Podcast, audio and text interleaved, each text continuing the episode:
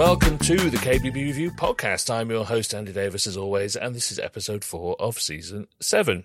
And this week we've got another great episode packed with digital marketing advice for kitchen and bathroom retailers from our guru. Would he like being described as that? I don't know. But he's Josh Delaney from The Woodworks in London. In previous episodes, you might have heard we've talked about TikTok, Instagram, and getting the most bang for your buck. But this week we're looking at that other essential, Google Ads.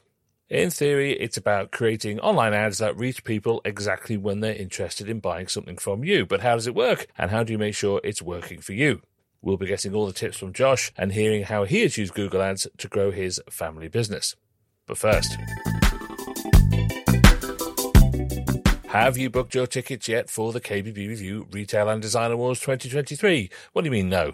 Well, you better get a wriggle on, as it's on Thursday, April the 20th in Cardiff, and places are very limited. That's the venue for you. If you want to take your place alongside other leading industry brands, retailers, designers, and influencers, then book it as soon as you get to the end of this episode. Seriously, wait to the end. Go to kbbreview.com/awards for all the details.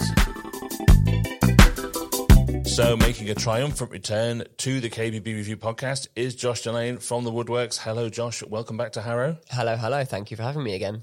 That's quite all right. And thank you for sparing us the time. Now, we need to start, as we always do, Josh, with a quick overview of The Woodworks for those that might not have heard before. So, give us the who you are and what you do. So, The Woodworks are a fourth-generation family-owned and operated manufacturer, designer and fitter of high-end luxury kitchens in London. And we operate from our 3 retail showrooms, being Sunningdale in Ascot, Letchworth in Hertfordshire and Mill Hill in North West London. And we have a manufacturing facility in Letchworth in Hertfordshire.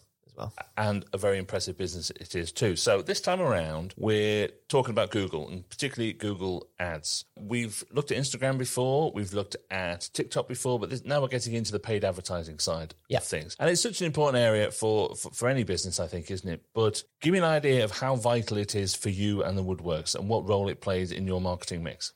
So the paid piece of our marketing strategy is absolutely massive. It carries a bit less weight now that we are a bit more established on the organic front, but at the beginning it was absolutely crucial. To give you an idea, we're spending currently about 20k a month on these paid platforms. So that's across Google, Facebook, Instagram, with a bit of testing in YouTube ads in there as well. So it is a massive part of our marketing budget, if not 95% of it. And the reason that I see it is so important is it is one piece of the puzzle, being the arbitrage piece. You pay X to acquire a lead and you convert it at 25%, and this is how much it costs you to get that customer. It's very black and white in terms of how much that cost you to get over the line. Whereas on the organic side, it's a bit more airy-fairy. It's a bit more creative. We're talking followers. We're talking engagement. We're talking about direct messages on Instagram. It's a bit harder to quantify how much that cost. Whereas this is a bit more black and white, and you can justify the results that you get at the end of it by saying, I spent £1,000 on these ads. I had 10 leads.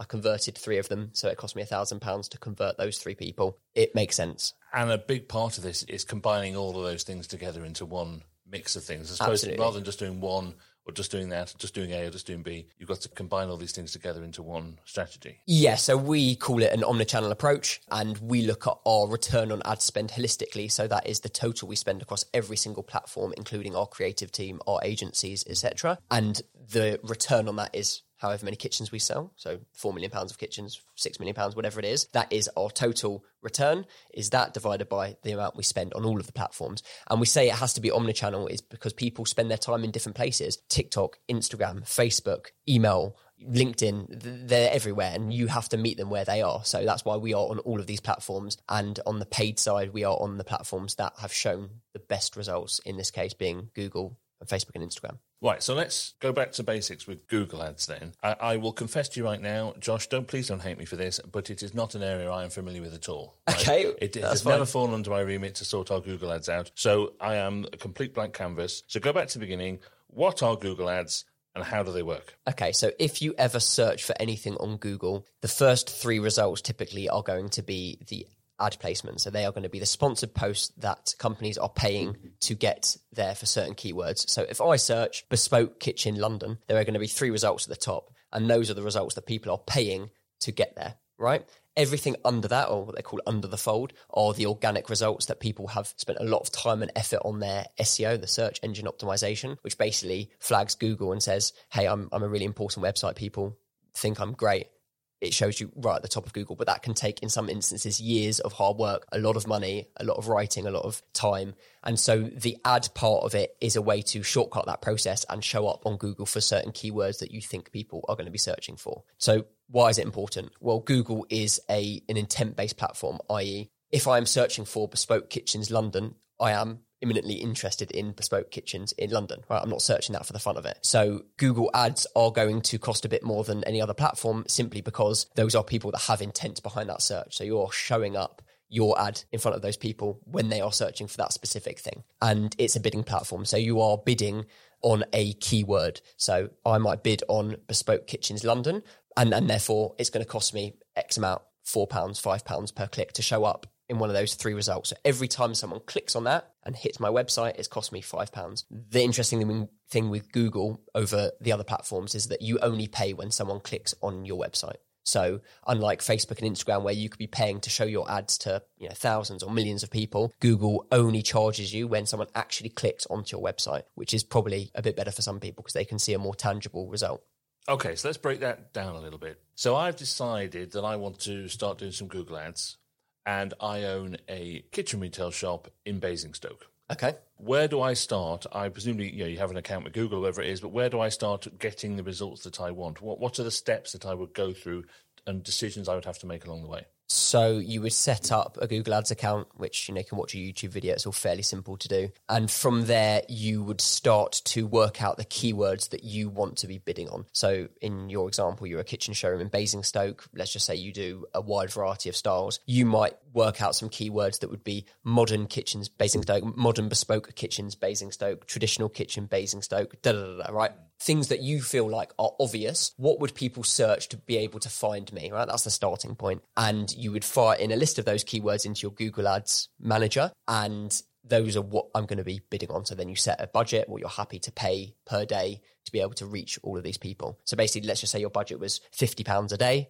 hypothetically, and it costs you on average £5 a click. That means that after 10 clicks, Google's going to shut it off, right? So your ads will no longer be shown to people that day. So it's not like you can spend untold amounts of money. It's all capped. The second part of that is negative keywords. So for us, for example, negative keywords are, I don't want to show my ad where someone has searched this word in addition to the keywords that I want. So let's just say for us, we bid on the search terms bespoke kitchens London, okay? I want a negative keyword that says cheap or discount or any of those sorts of that have negative connotations that I don't want to appear from. So that's my negative keywords, cheap, DIY, discount. I put that in my negative keywords, which means that if people are searching cheap, any of those terms with bespoke kitchens London, it doesn't show up. And then the final piece of the puzzle is competitor keywords. Paul, if you're your kitchen shop in Basingstoke, you might look around and say, who are the big boys in my area or near me? There might be a Tom Howley around the corner. There might be, a Schmidt near. And what you can do is you can bid for their search terms. So you could bid for Schmidt Basingstoke. I don't know if there's a Schmidt in Basingstoke, but for the example, you could bid for... I don't even know if there's really a Basingstoke. My geography's terrible. So you could bid for Schmidt Basingstoke, which means that anytime that someone is Google searching Schmidt Basingstoke, you could be the first result, which is quite cheeky when you think about it. And that presumably is a huge part of Wren's or Magnet's strategy. Absolutely. Because they turn up literally whatever you search anywhere. Personally, I'm quite flattered that they bid on our search term. Wren and Magnet show up for the Woodworks London. So I'm actually quite flattered by that. So when you say bid, I have eBay in my head for bidding. Is it literal bidding, like one at a time bidding, or are you setting limits? Are you setting prices? No, that is how it works. So you can do the automatic bidding strategy, which is basically like, this is way too complicated. I'm going to let Google do it. I set my maximum budget, which is £50 a day, and it will work out the best use of your money for the keywords that you've listed on there. Right. Now, the more broad a search term is, the more expensive it's going to be generally. So if I'm searching for bespoke kitchen, that search time is going to cost a decent amount of money. That might cost £5, £6 per click. If I go super niche on that, bespoke kitchens, London, in-frame, handmade, right? Let's just go really super long tail with that. That might cost 50p, 75p, a £1, right? It's a lot cheaper. So you give your whole list of keywords and Google then can automatically work out what the best use of your money in. Obviously, it's in their best interest to fire as many people to your website as possible because you're going to then carry on spending money with them. So they have that automatic bidding. When you're expert level, and you've done this for a long time, you know, like a lot of agencies, they will do the manual bidding for you. So they will look at what are Wren and Magnet spending a lot of money, these search terms. We don't want to go near that because they've got a huge budget to bid on that. And if they're spending money on bespoke kitchen, then, you know, they're going to outbid us and we're never going to be able to show that top result. So we might as well go over the less competitive keywords that we're focusing on. Okay, I get that. What springs to mind there from the way you're talking is I imagine lots of people use Google Ads and are relatively familiar with it, but probably don't use it very well or probably don't use it very efficiently. You know, it's very easy to click the automate button, but what is the relative effectiveness of that? So Google, in direct contrast to the other platforms, is not a creative media outlet. So you are not really competing on the creative front. Yes, your copywriting, i.e. the words that show up, have to be decent, but you can get some inspiration from what other people are writing. But really, it's about, am I showing up in the right places for the right searches? And very quickly you can see, okay, I'm getting X number of clicks that's cost me Y that funnel through onto my website. And from that, I'm generating the leads. There is a very, very small amount of it that is how good is your copywriting, but most of all, it's am I bidding on the right key terms at the right times? Have I reduced the negative keywords, et cetera, et cetera? So there's a bit of trial and error to this, isn't there? Massively, yeah. When you say you're spending 20 odd grand a month, how many keywords is that? Oh, so it's a lot of keywords. I've actually brought some numbers with me because it'll make it a bit easier to discuss this. So that 20 grand is split roughly 1/3 on Google and 2/3 on Facebook and Instagram. So on the Google side, I'll spend this month, I pulled this up before I left this morning, it was about 6.5 grand. And for that, we had 2,670 clicks onto our website.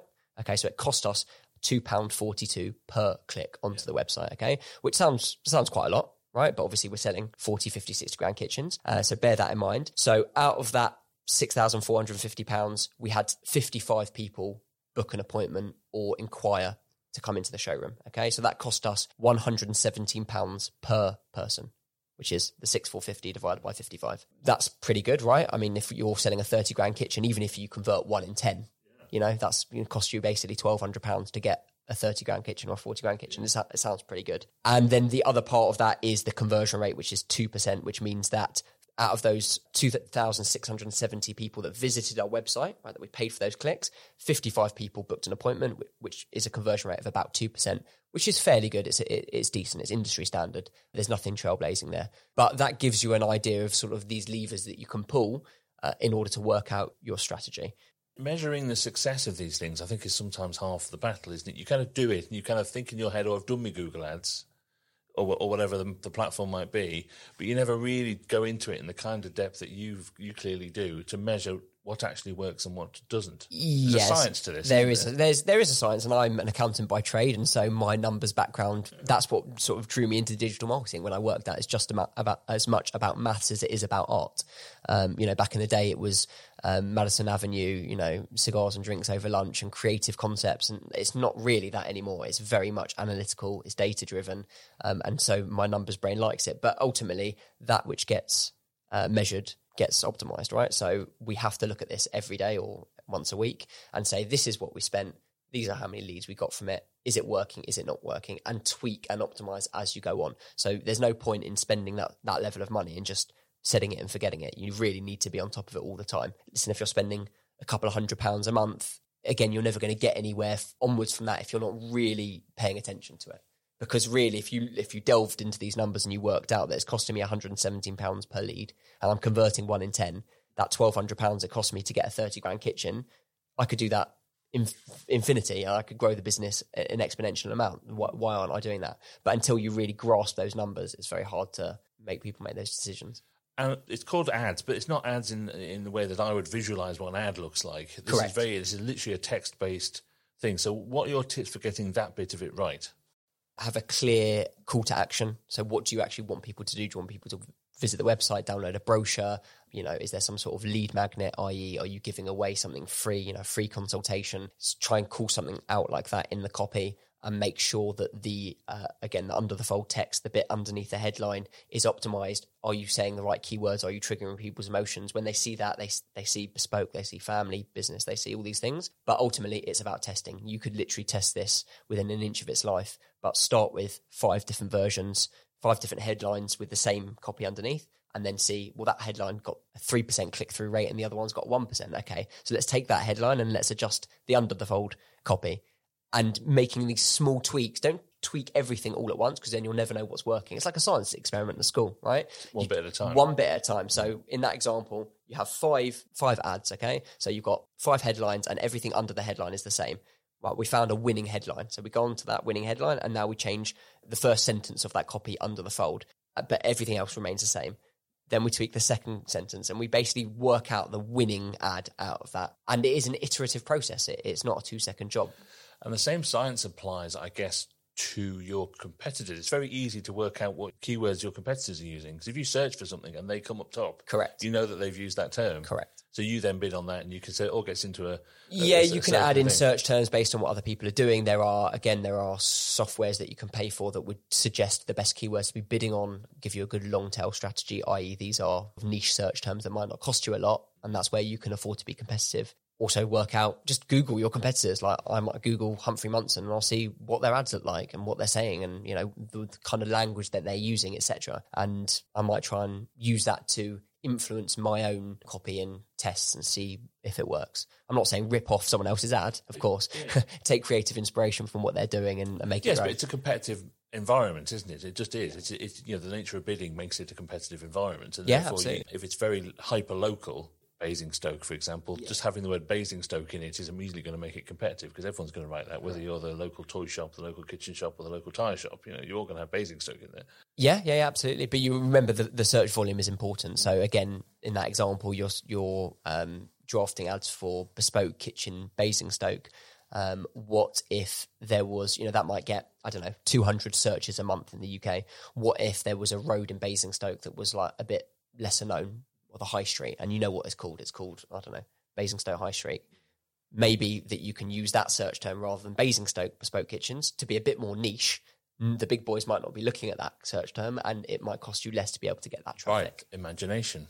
Correct. Okay, so one of the options, as with all of these things, is once you go down this rabbit hole, it all starts to look very confusing and all, you know, never ending, that you get somebody in to do it for you. Yes. But that, again, can be another rabbit hole of how do you get the right person? How do you know they're doing the right thing by you if you don't understand it very well yourself? So what is your advice, tips for whether you should or shouldn't use a professional agency to do this for you? And how do you know if they're doing the right thing? Okay, so I would say that it depends on how much money you're spending, because at the £1,000 a month level, in terms of on your ads, if you're spending £1,000 on your ads, an extra £1,000 for an agency is basically going to double whatever the cost of your leads was. So let's just say for £1,000 you got in 10 leads, those leads have gone from costing you £100 to £200. Whereas if you're spending 6, 7, 8 grand, having a £1,000 a month agency is a drop in the ocean. It costs you 10% more. You don't really notice it. And you're going to get that 10% back in terms of the efficiency of the bidding campaigns and the fact that they know what they're doing, or you know, at least 10% better than you do. So that is the first thing. Know your numbers. The second thing is, again, you alluded to it, is know enough to be able to judge whether someone is spinning your wheels or not. And this is a big thing that I talk about a lot. It's if you don't know enough to have at least a brief conversation and know whether someone's sort of pulling your leg or not. Someone could take you for a ride for 6 months and absolutely rinse you for, you know, £1,000 a month for 6 months, and you just wouldn't know whether they were doing anything good or not, because they'll throw some terminology and they'll throw some acronyms, and all of a sudden you're like, oh, okay, fine, you're the expert. But really, this is why I'm trying to give real numbers in this podcast so that people actually understand how much these things cost. I'm giving you my numbers that are £117 a lead, like that should give you a benchmark in terms of what it costs you. If it's costing you £300, someone else is doing it significantly wrong, or you're doing it significantly wrong. So look at your numbers, understand your numbers. This isn't rocket science, right? These are not complicated numbers. We're talking about the total amount you spent, the number of clicks onto your site, the number of leads, and how much it cost you for those leads. This is basic maths, but as long as you understand that and you now have a benchmark to work from, you can judge what someone else is doing on a decent level. Well, as always, Josh, it's a pleasure to pick your brains. So let's end this with, I'm a retailer. I've listened to everything you said. I thought, fantastic. What can I do about that first thing tomorrow morning? What would be the 3 things you would say to me first thing tomorrow? Set up a Google Ads account. I think if you're set up now, you get, I think, £100 in free credit. So that's £100 free ad spend, which is great. And watch a YouTube video, or watch 10 YouTube videos, how to run Google Ads. They are very simple and they are free. And you can learn within, I want to say, 10 hours, if you commit 10 hours over a week, which is not long, you will be able to run your first ad campaign and start to measure the progress and understand what is going on. And thirdly, make sure you know your numbers. Start to work out how much you're spending on marketing, how many people are coming through the door, what your conversion rate is, etc., so that you can compare a Google campaign to what your offline marketing budget is, in inverted commas. As I say, it's always a pleasure to hear you talk about this stuff. You're so passionate about it, and I've learned so much in the last 20 minutes or so that I feel I'm just going to go away and start a campaign just selling myself. Do your 10 hours of research first. All right, let's not get carried away. Josh, thank you so much, and Thanks, we'll speak again soon. Take care. That was Josh Delaney from The Woodworks in London, and it makes it all sound so easy, doesn't it? I think the main message here is to take the time to learn as much as you can, because it's really important. Keep evaluating, keep measuring, keep experimenting as you go. The results are there to see. Don't forget to book your tickets for the KBB Review Retail and Design Awards. The event is on Thursday, April the 20th in Cardiff, and you can find out everything at kbbreview.com/awards. See you next time.